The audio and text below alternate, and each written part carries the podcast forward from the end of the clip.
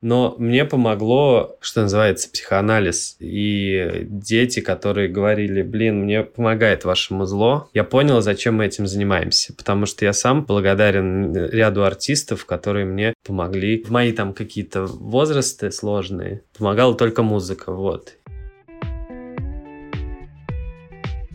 Привет, меня зовут Макс Сергеев, и это подкаст «Весьма наслышаны», подкаст о тех, кто любит музыку. В каждом выпуске я общаюсь с приглашенными гостями, музыкантами, блогерами, промоутерами и другими деятелями. Узнаю об их музыкальных предпочтениях и раскрываю гостей с новых сторон. Также в каждом выпуске гости делятся своими рекомендациями для слушателей, советуют несколько альбомов, которые им нравятся. Поехали! Сегодня у меня в гостях Арсений Морозов, автор-исполнитель. Арсений, привет. Привет, Максим. Сейчас еще пока что январь, и мне кажется, есть еще определенная возможность задать этот вопрос. Как прошел твой прошлый год? Хороший вопрос. Не так, как хотелось бы, наверное.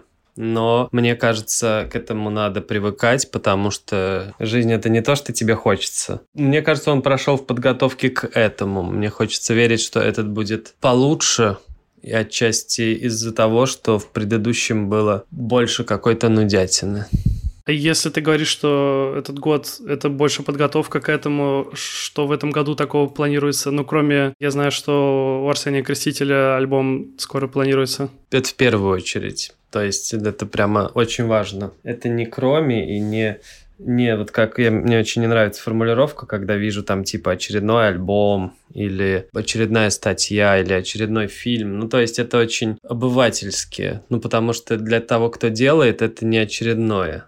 Это прямо самое, ну, по крайней мере, если я сужу по себе, это самое важное и часто по ощущению последнее, вот. И типа «Креститель» такой альбом прямо очень выстраданный. Поскольку четвертый, там же каждый раз был участник, а нас всего четверо, то есть в каком-то смысле он последний, то есть закрывающий какую-то часть с цифрами, и поэтому у нас большие какие-то ожидания. Я не хочу говорить там, что мне он нравится, или, ну, это странно и немного нескромно, и как-то шизофренично и немного параноидально говорить, что мне нравится мой альбом. Типа, мне нравится твой альбом, мне нравится его альбом, но свой альбом, он слишком близко пока. Но я думаю, что какие-то задачи, которые были, именно технические и стилистические, нам удалось решить. Потому что происходит, ну, определенный, в принципе, конец десятилетия вот этого, так называемых десятых, был не очень удачное время, как раз после 15 года, когда появился жанр русский рэп, не то чтобы его раньше не было, просто он появился везде. И он немножко озадачил всю эту нашу музыкальную, скажем так, инди-братью, потому что все стали задумываться о том, что теперь делать, потому что это было везде. Ты можешь жить свою жизнь, можешь переквалифицироваться в кого-нибудь другого, можешь э, пытаться как-то с этим заигрывать, но факт был в том, что то, как мы представляли себе Independent до этого времени и после Появившись, рэп очень перемешал все. Все стало с ног на голову. То есть всем нужно было становиться сразу же популярными. И вот это вот все. Но сейчас, слава богу, хочется верить, что это проходит. Возможно, это из-за биологических причин, возможно, из-за политических, но естественные процессы берут свое. Люди начинают заниматься делом. Они перестают верить в эти интернет всякие цифры, верить в э, статистики. Даже, допустим, я вчера видел, есть канал, какой-то в Телеграме про управление музыкой, менеджмент музыкальный, вот это что называется. Слушай, этих каналов сейчас очень много, потому что, да, мне да, кажется, да. сейчас все менеджеры такие, так, сейчас мы всех научим, как э, вообще вести себя музыкантом. Ну вот, и короче, типа, если у эти каналы, грубо говоря, ну, когда это там на заре этой всей темы где-то году в девятнадцатом, ну, то есть сам, самые прогрессивные где-то в восемнадцатом, они говорили о том, о механизмах продвижения, о том, что надо то, надо это, надо там монетизироваться, хуе мое. То сейчас они говорят про то, что хватит лизать жопу стримингом, это неприлично, вы забыли, зачем вы этим вообще занимаетесь. Вот, и они ну, говорят прямо противоположные вещи, чем те, которым они учили. То есть, естественно, я там, например, не слушал и не то, и не это, но я понимаю, что много молодежи прислушивается к этому всему и как-то там пытается себя найти. И если с 15 года начался такой, скажем так, тренд именно как направление или вектор, типа как мне раскрутиться. Я занимаюсь музлом, как мне раскрутиться то, мне кажется, сейчас ну, есть какой-то запрос на действительно интересные вещи, действительно оригинальные, по крайней мере, в Москве. И все пытаются оригинальничать, кто во что гораст, и это удивительно, потому что это вскрывает... Ну, то есть, когда ты делаешь минимализм, ты более или менее стильный, типа потому что мало используешь, и это просто. А когда тебе надо сделать какую-то такую эклектичную вещь, там и вскрывается вся деревенскость, весь как бы плохой стиль и все такое. А ты говоришь про Москву, а в Петербурге такого нету? Дело в том, что здесь нету денег совершенно. Ну, то есть Петербург — это провинция. Это не вторая столица. У нас э, в стране не такая ситуация, чтобы быть двум столицам. Две столицы были, может быть, в восьмом году полгода. Вот. А Петербург, как бы, это такая столица провинции, то есть вот этот центр старый, он как большой Петродворец или большой какой-нибудь там этот самый Павловск или Пушкин, хрен знает. Город, где в центре есть что-то, а вокруг как бы просто люди живут. И типа здесь нету вот этой всей инфраструктуры. Тут сейчас вот, э, ну, у нас большие проблемы со льдом, все умирают, ломают ноги и все такое. То есть город, в принципе, брошенный, как, в принципе, брошена вся страна, потому что ресурсов на то, чтобы всю страну поддерживать, у этой шайки, скажем так, нету. Вот, и поэтому Петербург, он, он просто Россия. Просто Россия с какой-то там исторической залупой в центре. Я честно признаюсь, я в Питере побывал первый раз только в девятнадцатом году, в январе. Mm-hmm. И причем mm-hmm. я приехал э, туда в отпуск и был где-то неделю, ходил по барам и просто виделся с друзьями, но при этом тоже был гололед. И ну, меня Питер не особо впечатлил, и при этом у меня было всю жизнь заблуждение, что Москва и Питер это реально какие-то две столицы, и что в них есть что-то одинаковое в плане какой-то инфраструктуры. Нет, и нет, вот это всего. И я потом специально приехал в прошлом году, в мае, по-моему, я был чуть ли не месяц там, и мне просто хотелось понять вообще, как живут люди, и понял, что это совсем вообще два разных города, которые почти вообще ничем не похожи. Ну да, ну то есть, короче, в Москве воткнешь палку в землю, землю, и она зацветет. А в Петербурге как бы палка должна будет есть кошачий корм, чтобы прожить. И вот эта московская тематика, попытка институциализации, делание индустрии, знаешь, это все очень локальное, вот это вот движение в одном месте. Ну, короче, и сейчас надеюсь, что проходит э, время отношения к музыке как к такому, типа парень что-то там куда-то там двигался, поднялся и демонстрирует успех, Сейчас, мне кажется, и, и, ну, по крайней мере, у меня это уж точно, но есть э, интерес в том, чтобы смотреть на глубину какую-то. Слушай, а если говорить про Москву и Питер, ну, ты же сейчас в Питере находишься. Ну, я все время тут нахожусь. А почему ты тогда не переехал бы, ну, если как бы понимаешь, что города разные и в Москве, ну, какие-то штуки легче даются? Ну, я просто не стремлюсь к этим штукам. Я не хочу монетизироваться, я не хочу прибыли, в смысле, вот таком ключе, типа квартальной прибыли. Я не хочу вот этой вот какой-то популярности такой быстрой. А все вот эти вот тренды, которые типа в Москве, ну, это просто как бы у них есть бабки и есть бабки что-то купить. Это не очень интересно, потому что это не подкреплено культурой. Мне интересна традиция в плане того, что когда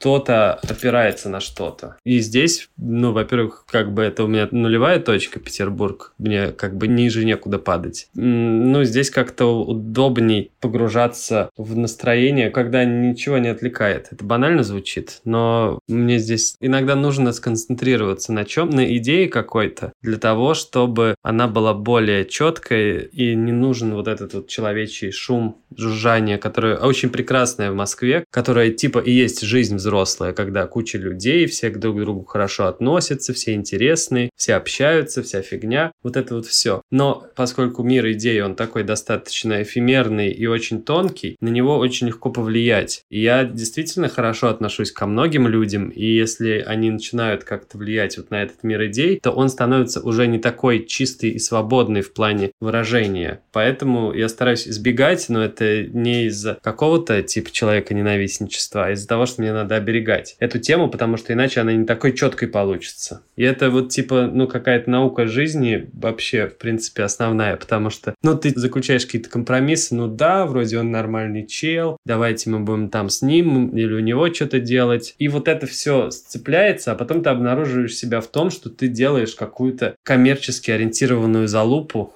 которую никогда не собирался делать, а просто потому, что ты общаешься с людьми, а люди тоже общаются с людьми, и они все живут в этой Москве, и все там так закручено, там такая аренда, там такие цены, что все должно быть эффективно. А я считаю, что, по крайней мере, музло с точки зрения его создания и придумывания именно идеи, идея эффективности не может туда входить. Она может быть после или еще что-то, но когда ты его типа создаешь, думать о том, что ты сделаешь там, грубо говоря, такой микс, который будет типа качать и взъебывать, это неправильная мысль. Должно быть прикольно, типа. Я вот считаю, вот мы как начали музлом заниматься, ходили на точку, потому что это было прикольно, и мы там типа угорали на этой точке. И вот когда это перестает быть каким-то походом, как с друзьями куда-то там, где вы еще что-то делаете, а становится какой-то работой на, вот мне кажется, это же все, по сути, это все фантазмы, типа, мне кажется, это выстрелит, мне кажется, это соберет, мне кажется, надо сделать так, чтобы это было максимально эффективно. Это все на самом деле херня. То есть, да, есть какие-то немного механизмы. То, что это даст, это даст очень мало и на очень короткой дистанции. А ты проебешь очень много в плане типа своей какой-то честности, в плане своего концепта типа творческого. Если ты пойдешь, ну, на поводу вот у таких советов. Поэтому, типа, пусть э, в Москве как бы все это процветает. Мне приятно смотреть на какие-то богатые места. Мне поэтому, например, странно, когда мне говорят, что в Москве надо играть в каком-нибудь свинарнике. Я с удовольствием играю в свинарниках по стране вообще где бы мы ни играли, это, в принципе, свинарник в основном. И поэтому от Москвы мне хочется что-то очень мажорного, потому что это единственное место, где это может быть. Поэтому вот эти все прекрасные иногда бывают снобские темы, что мы типа играем в каком-нибудь таком слишком светском месте, на самом деле, ну, блин, в Москве так и должно быть. Это такое место, где есть бабки, где есть вот этот, как бы, это уже не, это пост-гламур какой-то, но вот это вот типа средний класс, да, нормальный. Но жить там, наверное, мне не получилось, ну, то есть, потому что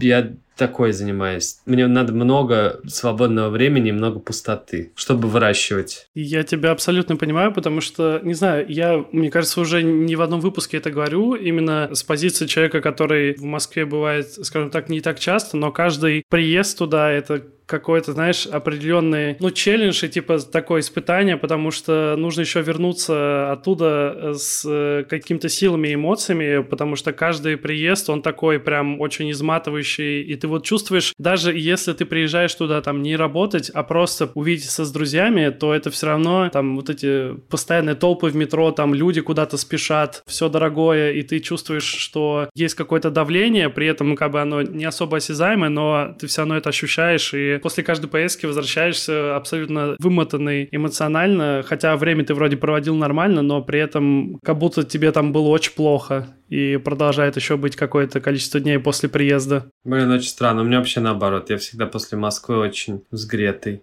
Типа я прям разогнанный на что-то такое. Я, конечно, говорю с э, позиции человека, который творчеством никаким не занимается, к сожалению, но как угу. бы это именно как с позиции вот реально обывателя. Я взгретый просто что-то поделать как раз-таки не творчески. Творческий хз. Это сложная тема часто бывает, что ты ничего не можешь сделать, а съездишь куда-нибудь. Может, это просто из-за того, что, что вообще сама поездка это более или менее стрессовая ситуация, необычная. Надо там встать, надо вовремя прийти куда-то. Если ты все время в киселе живешь, то это очень сильно бодрит. Ну, короче, хз, да. Бывает, вот если подзадержишься там, начинает это все засасывать напряженно, потому что я реально прочувствую вот эту вот тему, в которой, в принципе, там живут люди, что квартира, 90 тысяч в месяц, вот это все.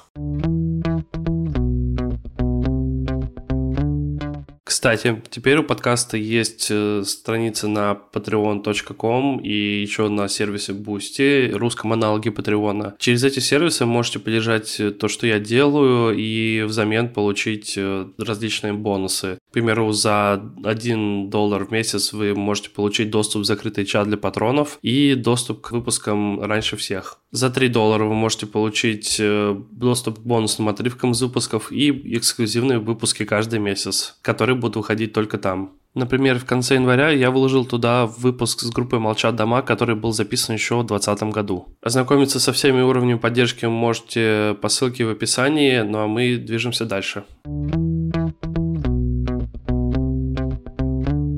Ты когда говорил про вот то, что когда появился рэп в 2015 году и все начал менять, и потом, если всего этого придерживаться, то можно понять, что ты такой чувак, который делает что-то коммерчески ориентированное. Ты говорил про какого-то именно абстрактного музыканта, или у тебя, как у автора-исполнителя, скажем так, в проектах возникало такое чувство в какие-то моменты? Ну, оно было вообще вокруг. Это было везде в окружающей реальности. Об этом говорили, к этому стремились учились. То есть это было так, что типа мы предыдущее время занимались какой-то любительской херней. То есть, говоря мы, я имею в виду широкий круг лиц. То есть и там всяких делателей видео, фото, музыки, записи, вот этого вот производства музыкальной продукции в широком смысле. И даже, может быть, организаторы хотя у них все-таки более все цинично. Было всегда. И как будто бы вот вся вот эта прослойка, им показалось, что можно этой темой заработать. То, что они делают, это может быть так вот эффективно в этом смысле. И это стало повсеместно. Какие-то знакомые стали собирать большие залы, какие-то группы, которые появились там после нас, стали собирать большие залы. Все это замешалось в такие... Кто-то там работал на этих концертах, кто-то еще что-то. Начала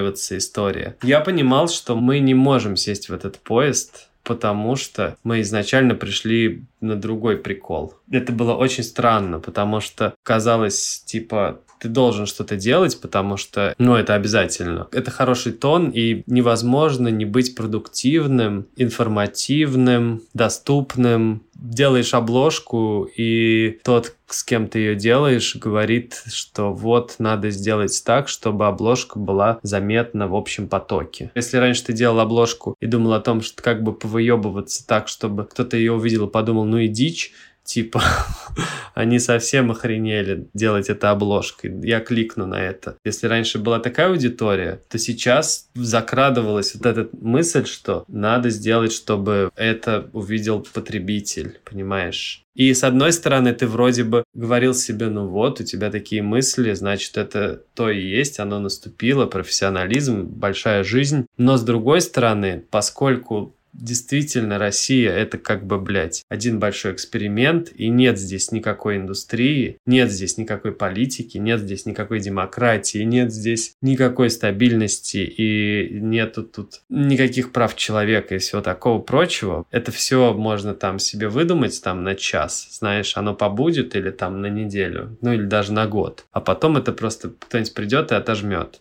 Или что-нибудь еще поменяется тысячу раз. Вот. Поскольку здесь нету институций как таковых, то ты понимаешь, что, блин, ты жестко проебался, потому что ты потерял какие-то свои изначальные мотивации. Пусть они были и юношеские, и призрачные, но они были самые честные, потому что ты понимал, что ты хочешь быть как эти, не хочешь быть как эти, пошли эти в жопу, ты будешь вот такой и все такое. То ты строил как бы всю эту тему там на вопреки, на каких-то отталкиваниях от других, но это было конкретно, чем когда ты начинаешь строить, что называется, пользователь-френдли контент, извините за слово. И это пиздец все стали такими, все стали делать вот эту вот тематику. Дружелюбная ерунда, обращенная к слушателю. Ты сейчас, кажется, немножко ушел в сторону от ответа на вопрос. Я изначально спрашивал о том, ты про себя говорил или про какого-то абстрактного музыканта. Я имею в виду себя, потому что я с этим всем сталкивался и долго не понимал, это я туда стремлюсь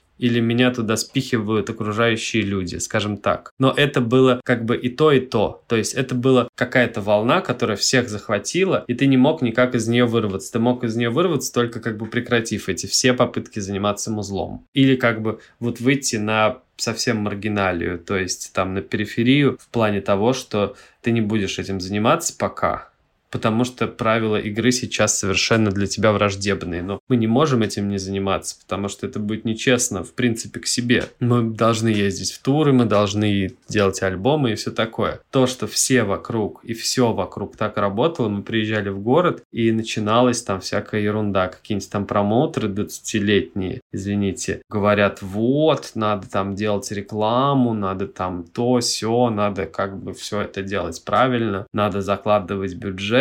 Мы раньше выкладывали просто альбом на Bandcamp, заливали его ВКонтакте треки и типа угорали. Ну там пару СМИ писала знакомых, и это все было нормальной какой-то маленькой группировкой ну, не хочется говорить слово элитарный, но она была элитарная в смысле того, что там были люди одних интересов. И не надо было никаких, типа, тебе аудитории захватывать. Извините. Вот в чем прикол. И когда все приезжаешь в любой город и везде начинается, что типа, бля, да вы нихуя не собираете. Дело в том, что мы не должны собирать. Мы не можем с этим, ну, не то чтобы тягаться, но играть в такие правила, потому что у нас другая тема. Мне кажется, просто люди в такие моменты пытаются разные вещи сравнить и вообще поставить рядом. Ну, то есть, когда там сравнивают каких-нибудь Моргенштернов и прочих чуваков с какими-то людьми, которые совсем других ориентиров, ну, то есть, глупо это все сравнивать вообще совсем. Ну да, ну да. Ну то есть, как бы сейчас, слава богу, вот тот, кто вот говорит это слово, которое ты произнес, это, слава богу, стало какой-то вот губкой, которая все впитала, которая показала вот этот весь, как это все работает и как это делает. И тот, кто вот, например, я слушаю иногда их Москвы, и если там кто-то из э, дикторов это произносит, я больше не слушаю этого диктора, потому что я понимаю, что культурно он мне враждебен, потому что это не имеет отношения к тому, что мне интересно вот это, если бы этот диктор говорил, там, не знаю, простите, про какого-нибудь Яндека, да, то было бы ок. Я бы думал, ого, ни хрена себе, дип. Ну или хотя бы там про Пиориджа, грубо говоря. Ну или вон у тебя там строк стоит, да, прикольно. А когда это какая-то вот эта вот херня, русский рэп, вот эта вся тематика. Да ну, это пошло оно в жопу. Я сейчас точно это понимаю. Это именно не моя субкультура и все совсем другое. А вот в то время, про которое мы говорим, пару-тройку лет назад, как будто бы это была одна вещь, понимаешь? И вот это было очень губительно для нас, потому что всякие фестивали сборные, где играет с одной стороны underground, с другой стороны там рэпер, я сознательно избегаю имен, просто рэпер какой-нибудь. И понятное дело, что типа все идут на рэпера, и тут, ну, блин, come on. А до этого, два года назад, этот фестиваль был действительно фестивалем маленьких, но одинаковых групп. И вот, типа, вот это все поменялось, и я надеюсь, что сейчас будет другая вещь. Ты пока сейчас все это говорил, мне еще пришла такая мысль, что музыка со временем, считай, за эти 5-6 лет стала более навязчивой, вот как раз с точки да, зрения конечно, того, конечно, что тебе конечно. все тычут, э, купи, послушай тычут. и зацени вот это все. Просто это все, оно на самом деле работает. На самом деле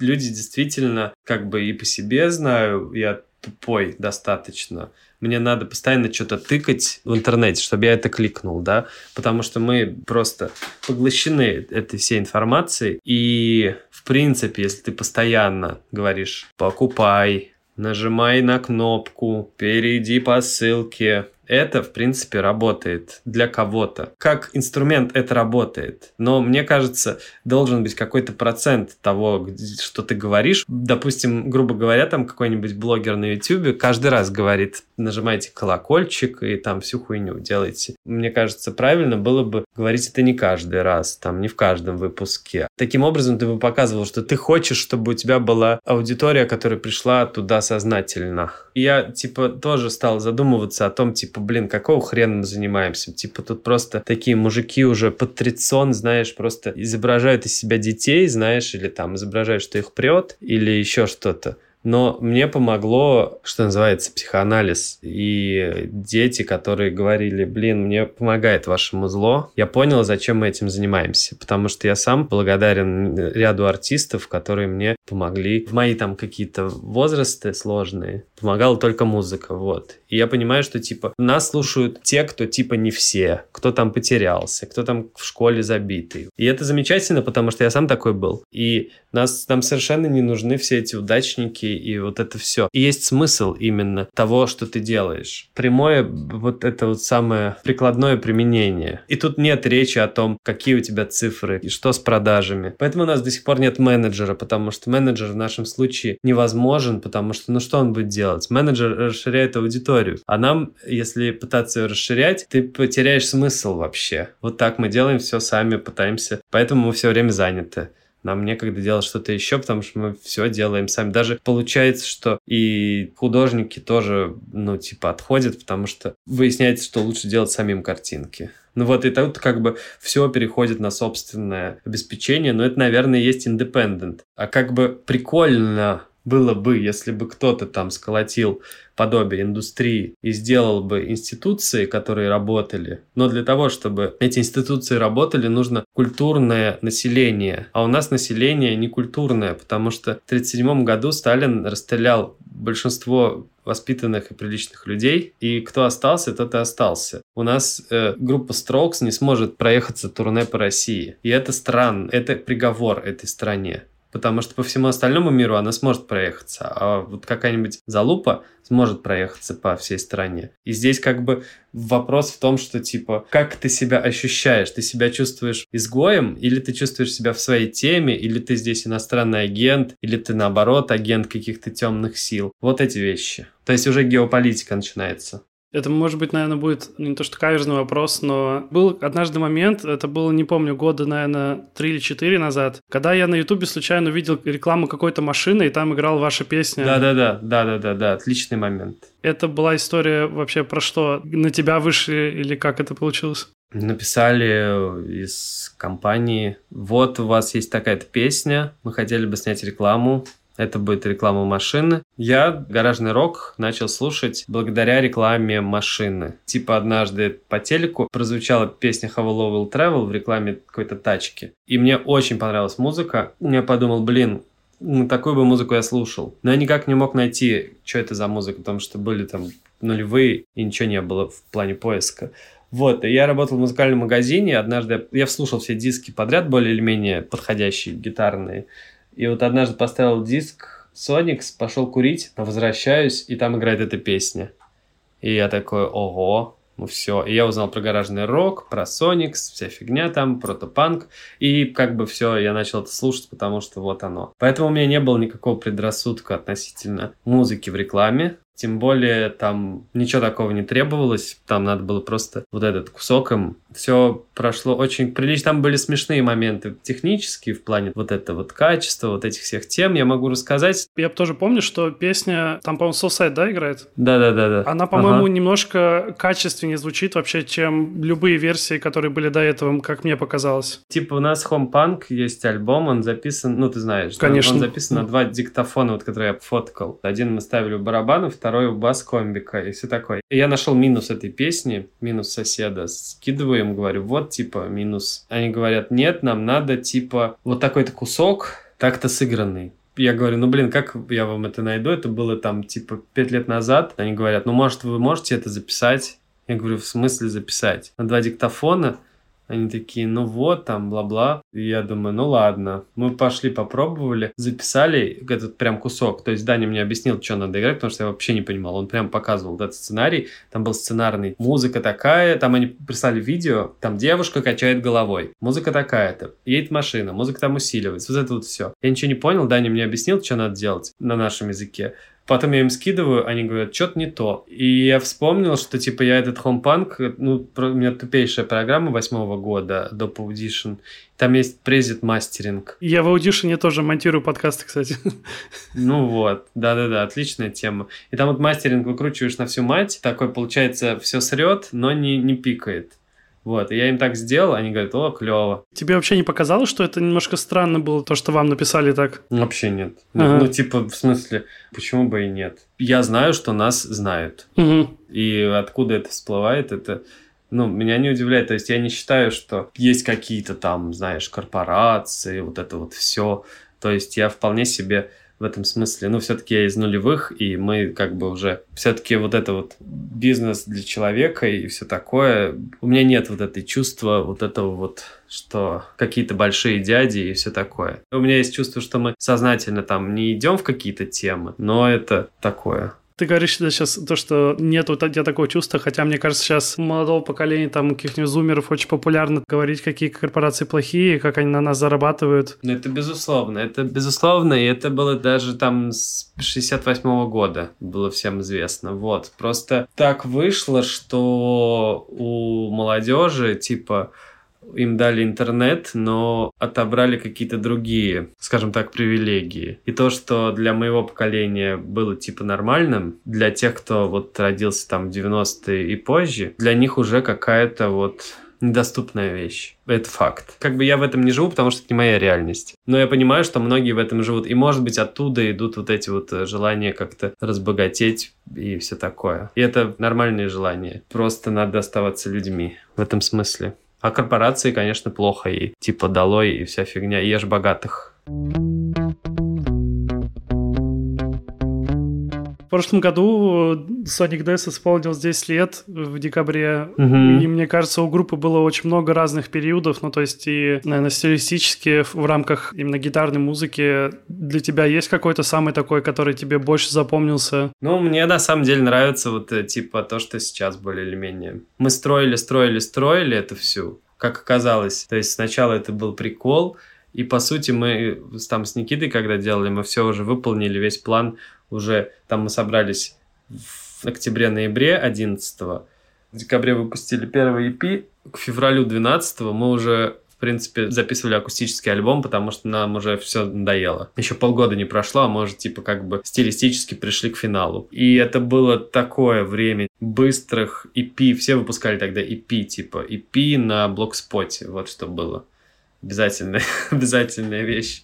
Тогда это уже закончилось как будто. Потом это получило еще какое-то развитие, еще. И вот это всякие толчки типа, они были, ну, лишь бы не превращаться вот в ракизм. Потом Даня, потом еще что-то. И все время вот какие-то такие странные темы. Только бы не... А сейчас более или менее мы можем немножко расслабиться, потому что, во-первых, вчетвером на самом деле две гитары это прикольно. Плюс мы как-то людьми стали более или менее... Ну, у нас, то есть, у нас типа коллектив. Мы действительно все вместе общаемся, это удивительно. Вот чисто для меня является самой, одной из самых больших ценностей, ценностью, что это люди. Когда я думаю просто там о каких-то своих эго вот артистических удовлетворений потребностей или о какой-то группе, как группе, которая должна там кого-нибудь задницу надрать. Мне это не так бодрит, как я думаю о том, что люди, их судьба, там типа вот Влад, наш гитарист, он там меня на 12 лет младше. И у него все совершенно по-другому. То есть я забываю об этом, я думаю, типа, ну Влад, ты чё? У него там не было много чего. Я даже не думаю об этом, потому что он вроде с нами играет, значит, всегда был, типа, блин, Влад, ты чё?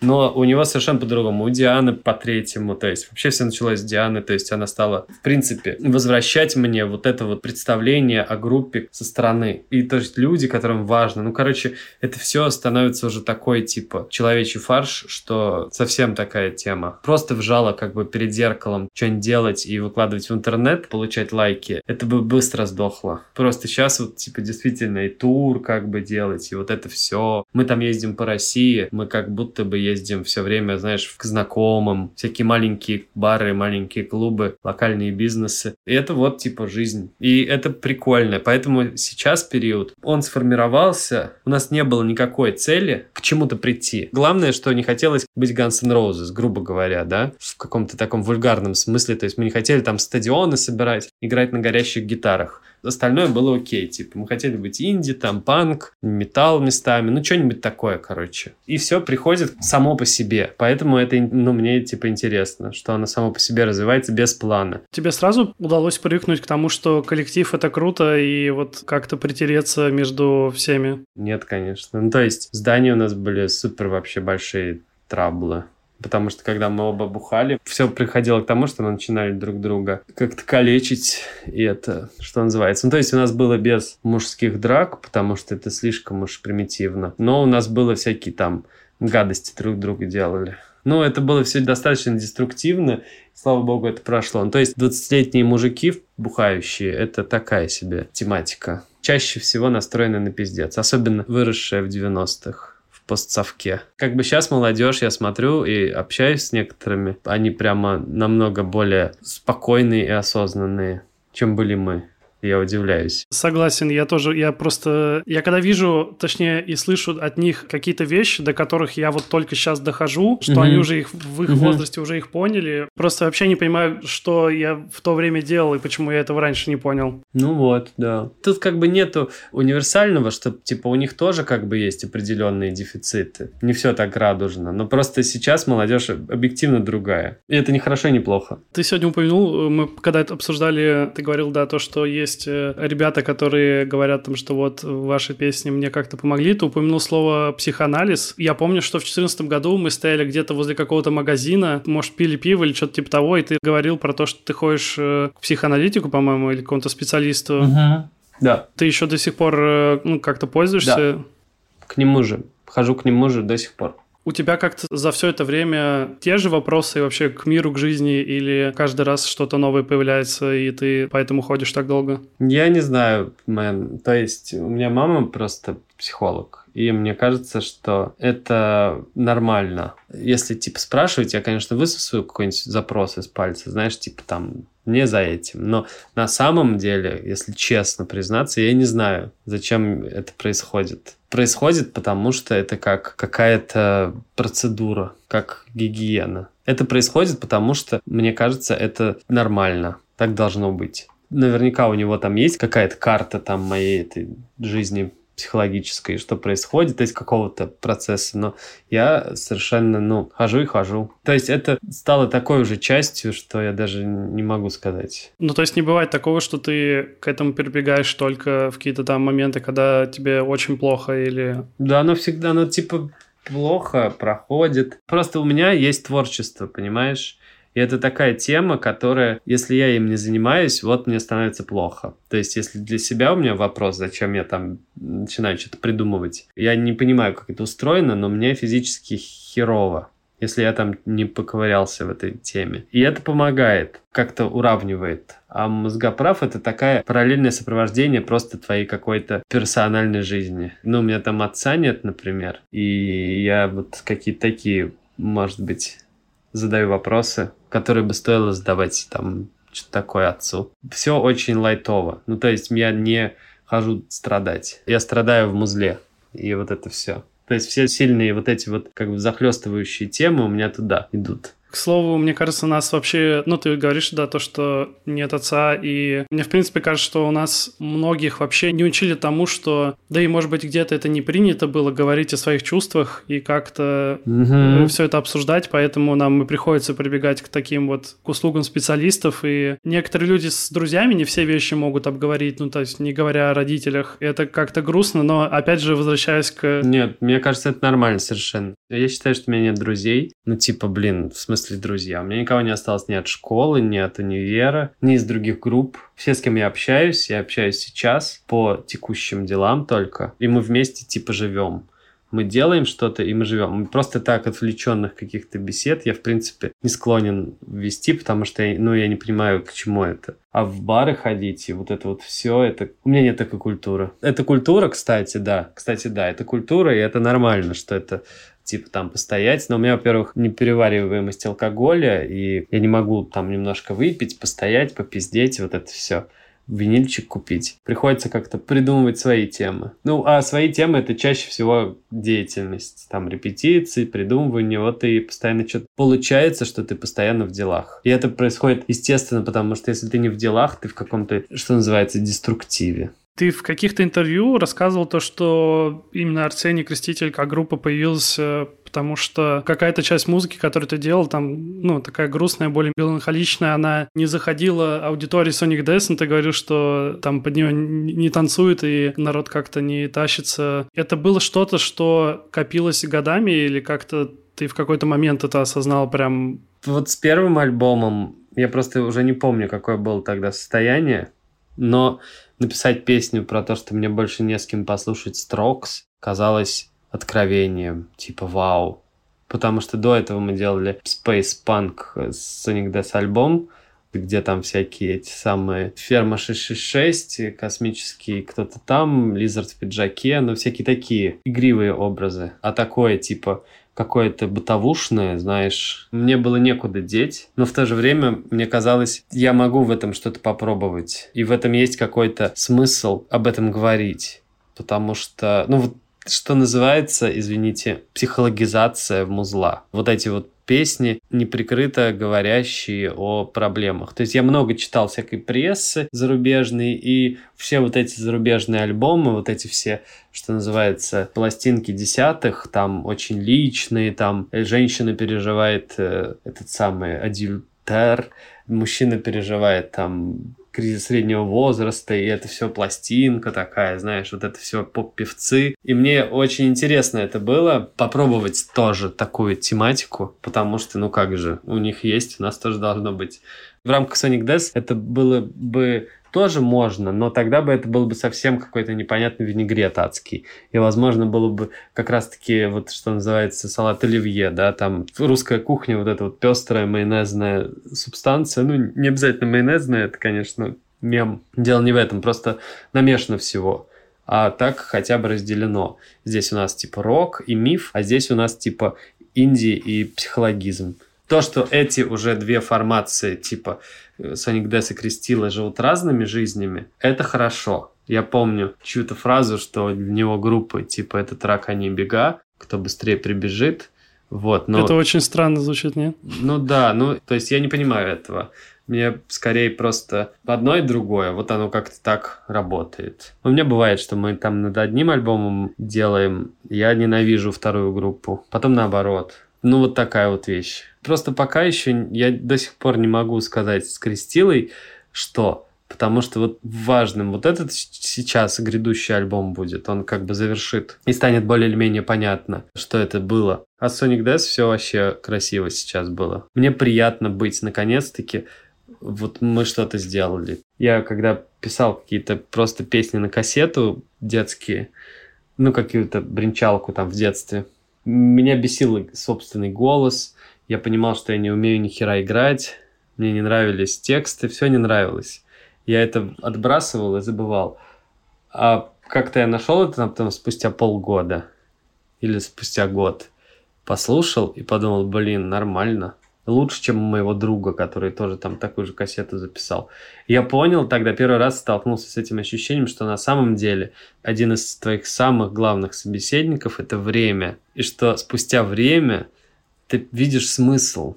Оно дает тебе понять, что типа вот, чувак, вот оно в чем. Поэтому часто бывает сложно сказать, что это было относительно каких-то вещей, которые пока продолжаются. Поэтому часто любят, когда кто-то там умрет, сразу все такие, о, вот, понятно, это там все, великий человек.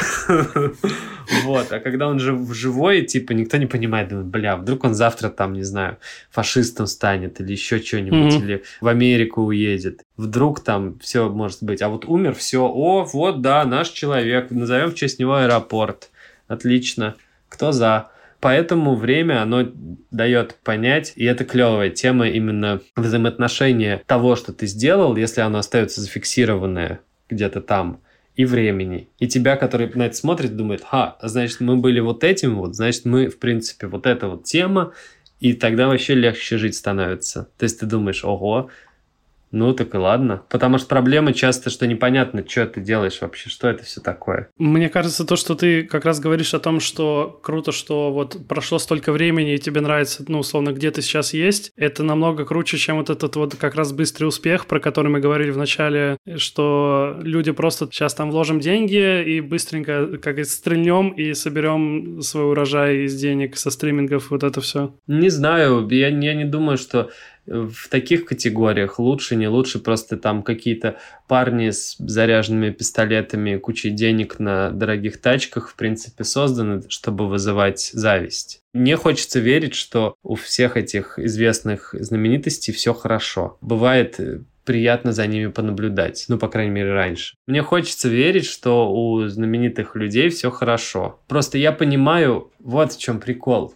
Это, знаешь, это очень странная вещь ну вот ты смотришь там боевики, или ты слушаешь музло, которое ебашит, и вот какие-то там вот эти вот всякие штуки пестрые. А потом возвращаешься в свою жизнь, где ты какой-то там хрен, знаешь, такой типа в серой жизни, в сером доме, вот в этой всей твоей теме, и ты думаешь, бля, ну ты вообще не такой фильм. Все у тебя совершенно не так как в, на экране. И ты начинаешь искать, и находишь каких-то, знаешь, мрачных польских режиссеров, которые снимают какую-то нудятину, но она похожа на твою жизнь. И ты понимаешь, что ты вот этот вот жанр. Или музыку, которая, типа, знаешь, там альбомы без хитов.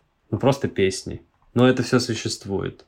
И вот ты начинаешь себя соотносить, что не с той культурой пестрой и какой-то такой яркой, где там типа все вот это вот, а что есть вот такая вот типа casualная культура, и она тоже культура, ее тоже до жопы, и типа, ну ладно. И на самом деле вот это вот момент, что то, что ты делаешь перформативно, демонстрируешь, и то, как ты живешь, максимально попытаться к друг другу притянуть, чтобы это было и без наебалова, типа, вот, смотрите, там, я супер крутой наркоман, вот эта вся фигня, я умираю каждую минуту, у меня куча денег, бэ. и в то же время, как бы, не типа я там, типа, обывала, хожу в пятерочку, как бы, сижу, пержу, а что-то среднее. Вот это ощущение, это и есть жизнь. Человечность — это в том, где ты слаб и где ты не глянцевый. Из этой неглянцевости и вытекает, типа, инди-жанр, жанр, типа авторский жанр там в фильмах и всякой такой темы. Естественно, на это не пойдут смотреть миллионы, и слушать это не будут миллионы. Но это какая-то важная, параллельно текущая история. Вот как мозгоправ, типа он идет параллельно и идет, знаешь. А кто-то на это потом посмотрит, кто-то моложе, и скажет, вот, я хочу быть там, как эта тема. Это прикольно. Вот. И я понимаю, что я всегда смотрел на таких, извините меня, маргиналов, то есть мне всегда хотелось быть как самые последние чуваки в заляпанной футболке из США, там, типа, которые максимально в жопе. Вот были мои кумиры. И если мне говорили, у него все плохо, у него проблемы, и я думал, да, я тоже хочу эти проблемы, я тоже хочу, чтобы у меня было так все плохо, какой-то чела, он там страдает, что он непопулярный. Я думал, да, я тоже хочу страдать, что я непопулярный, делать lo-fi, о, так круто, потому что это так ну, то есть, интересные мне переживания. А кому-то интересно наоборот. Но на самом деле все страдают. И это факт. Вернусь опять немножко к Строкс. Ты говорил то, что это правда, то, что не с кем больше слушать. Вопрос тогда, с кем ты до этого слушал и почему сейчас не с кем? Ну, то есть, это и друзья были или кто? Ну, смотри, сейчас, вот конкретно сейчас уже есть с кем. Это возвращается ну, то есть, когда я полтора года назад решил включить Live Strokes 2019 года на каком-то фестивале, и там куча людей, я понял, что, в принципе, есть с кем их послушать. И все поют хором. Все песни. Они играют старые песни, они выглядят почти так же, как там в 2001 то есть силуэты, там пять силуэтов. Звучат также, все то же самое, то есть, ну, они теперь супер стадионная группа, при том, что они играют не стадионный рок, и это так круто, это просто очень охрененно. Я слушал Строкс со своим там другом в начале нулевых. Еще там парочкой, может быть, знакомых мы могли это обсудить. В 2017, когда я это, типа, написал эту песню, я просто это обозначил, типа, как «О, блин, не с кем послушать Строкс». При том, что я не то чтобы очень сильно любил Строкс, когда я их слушал, потому что мне больше нравились White Stripes. Сейчас мне это более дорого, чем это было тогда, но в 2017 я это использовал как символ. Это была очень символичная и большая группа, типа, в рамках инди. Более там важная, чем White Stripes даже. И поэтому, типа, и мне же надо было как бы какой-то более яркий образ иметь в виду, и поэтому Строкс под это подходило очень хорошо. А еще рифмовалось Телескопс. А Телескопс это вообще, вообще пиздец, потому что они даже приезжали играть в Петербург, у них был концерт. А сейчас это возвращается. И глядя на самих Строкс в 2019 году, я понимаю, что много с кем их можно послушать, и это хорошо. Мы уже, наверное, перейдем к, скажем так, последней рубрике. У меня обычно в подкасте в конце я спрашиваю гостей, точнее, прошу порекомендовать несколько альбомов для наших слушателей. Что ты нам подготовил? С радостью. Я вот как раз говорю о том, что не мейнстрим, но вот смотрите, это буквально из недавних. А, не, ну, короче, мейнстрим. Ну, короче, записывайте, дорогие друзья. Билли Брэк. это певец. Альбом Life's a Riot with Spy vs. Spy 83 года. Это левый антифашистский фолк-панкер, которого можно считать типа основателем этого жанра, потому что он там английский, английский, он еще так очень кок не поет произносит все эти слова. И он очень какой-то там значительный и выдающийся человек. Ну, короче, это не важно. Важно, что этот альбом вам обязательно, когда придет лето, надо открыть окно и включить в жаркий день на всю квартиру или насколько вы там можете максимально. И будет ощущение, что это у вас из дома. Кто-то сидит на гитаре и орет. И это просто круто. Он очень близко. И плюс еще мне нравится, что гитара не акустическая, а электрическая.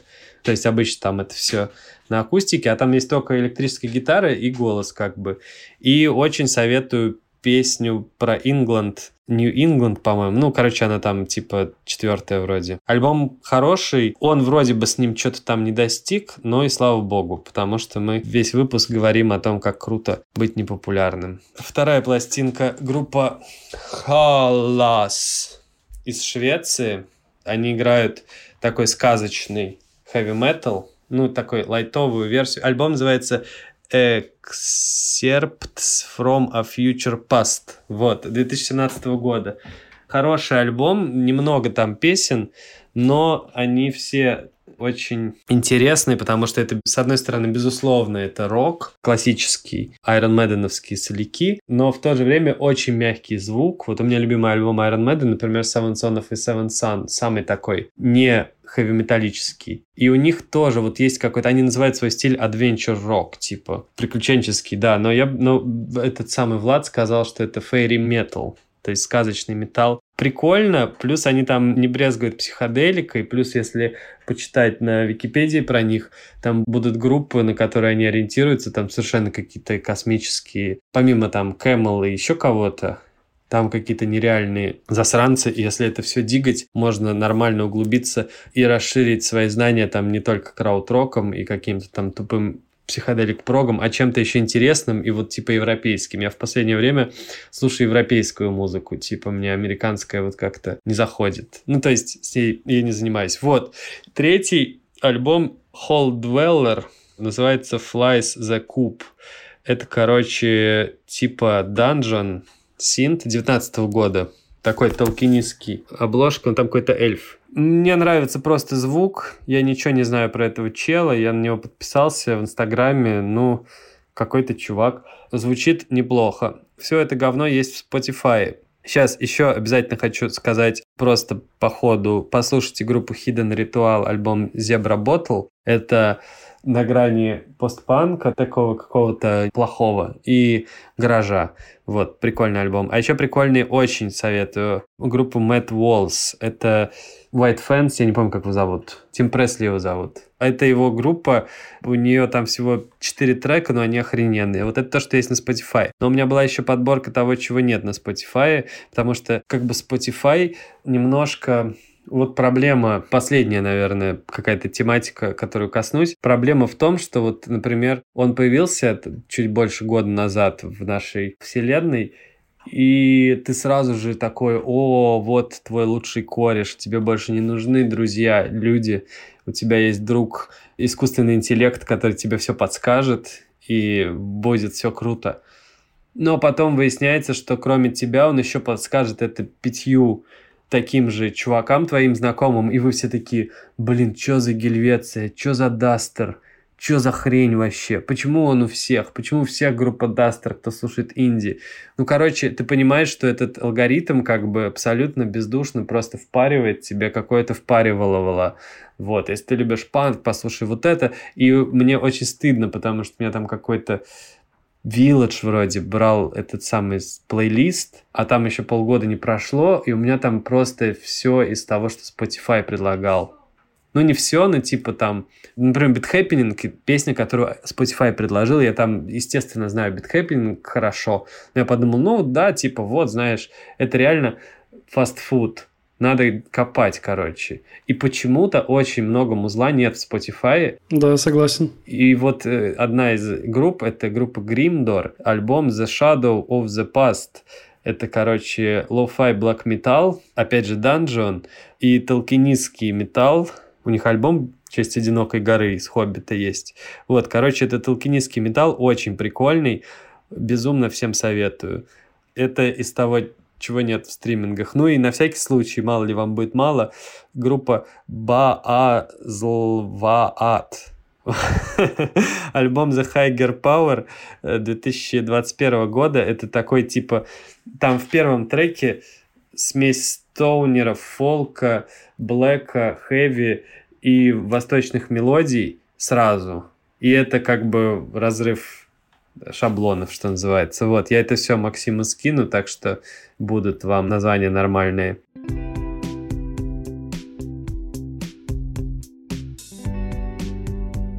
С вами был Макс Сергеев и подкаст «Весьма наслышано». Спасибо всем, кто ставил оценки в подкаст-приложениях и присылал свои отзывы. Это супер приятно. Если вы этого еще не сделали, то не стесняйтесь, это бесплатно. Каждая звездочка и отзыв в iTunes и других подкаст-платформах увеличивают шанс того, что подкаст услышит больше человек. Ссылки на все видео и альбомы, о которых мы говорили в этом выпуске, я оставлю в описании. А также, чтобы быть в курсе всех новостей подкаста, подписывайтесь на мой телеграм-канал. Ссылка будет в описании. Дальше будет только интереснее. Услышимся.